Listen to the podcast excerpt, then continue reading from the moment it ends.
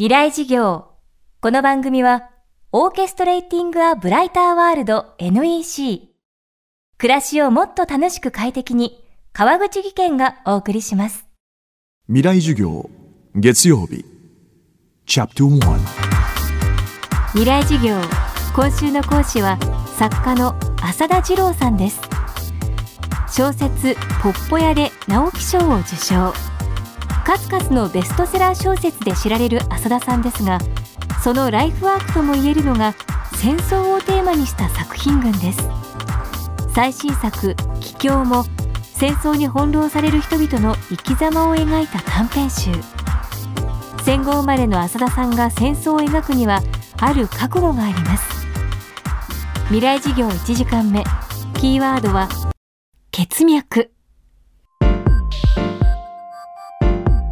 そもそも僕はいろんなパターンの小説を書いているようでありながら実はそうでもなくて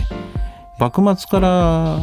今日にかけての近代日本を舞台にしているっていうのでは割とその守備範囲は狭いんですよ。いろんな書き方をしているというだけでね。だからあのその中では戦争っていうのは特に太平洋戦争第二次大戦っていうのは最も大きな出来事で、えーこれは避けて通れない出来事なので自分のライフワークにしようとは思ってました。前から。まあおこがましいんですよ。非常にね。だって戦争を知らない人間が知ったかぶりをしてこういうことを書くわけですからね。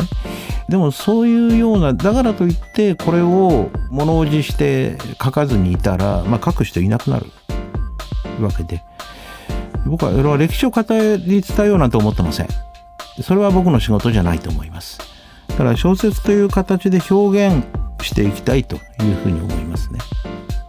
だからすごく悪い言い方かもしれませんけれども戦争というのは小説を書く上においては無限の素材なんですよ。人間の苦悩というのが凝縮されているわけだから。だからこれをやっぱり小説という形で書いていくっていうのは小説家としての僕のライフワークです。最新の短編集「帰郷」に収められた作品「不審版」は第二次世界大戦に従軍する上等兵と現代の自衛官が時空を超えて交流するファンタジー。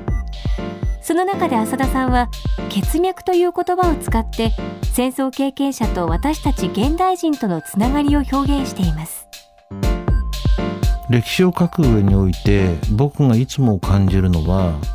この登場人物と自分たちは血脈を持っているんだっ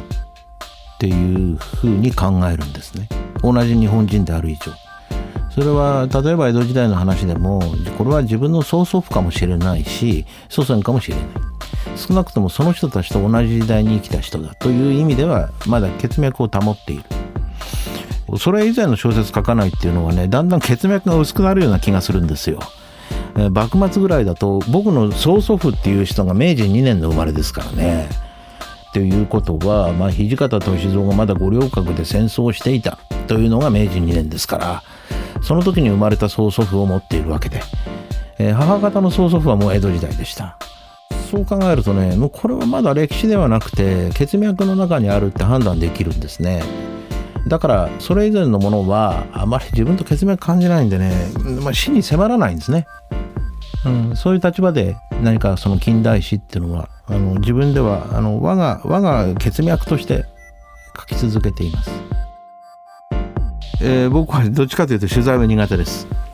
うん実際に体験した人から取材をするというのは、まあ、ややってないわけではありませんが実はあの性格が物おじする性格なので多分その人たちから実際に話を聞けば、えーその人に感情移入してしまう。まあ小説家としてはこれはあってはいけないことで、えーよくお涙作家とか言われますけどね。お涙作家っていうのは情け無用なせに書いてるから書けるそういうふうに書けるんであってね、えー自分が感情移入したらこれは読者みんな引いてしまいますよ、うん、泣くどころか引きますよ。そういうことが自分であってはいけないと思うのであまり積極的な取材っていうのはしないですね、えーその分資料は当たります。すごくたくさんあります。そういうこともあってまあ、一番最初日蓮の遺産だとかシェラザードとかあのもう20年前に戦争の小説書いた時にはね随分、まあ、お叱りの手紙もいただいたりねそういう意味での反響はあったんですよ。まあ、こういうこういう言葉は使わなかったとかね、えー、こういう話はあるわけがないというこの場面はあるわけがないっていうのはそれはまああの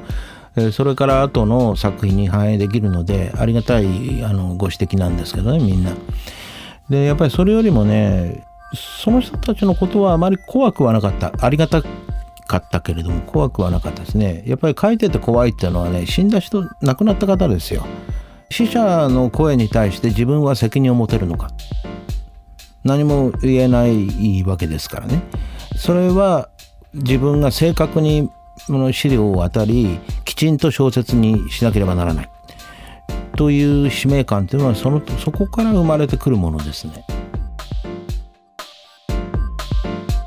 今週の講師は作家浅田次郎さん。戦後71年浅田次郎が語る戦争と平和をテーマにお届けしています。今日のキーワードは血脈でした。未来授業明日も浅田次郎さんの授業をお届けします。川口技研。階段での転落大きな怪我につながるので怖いですよね。足元の見分けにくい階段でもコントラストでくっきり白いスベラーズが登場しました。皆様の暮らしをもっと楽しく快適に。川口技研のスベラーズです。未来事業。この番組はオーケストレーティングアブライターワールド NEC 暮らしをもっと楽しく快適に川口技研がお送りしました。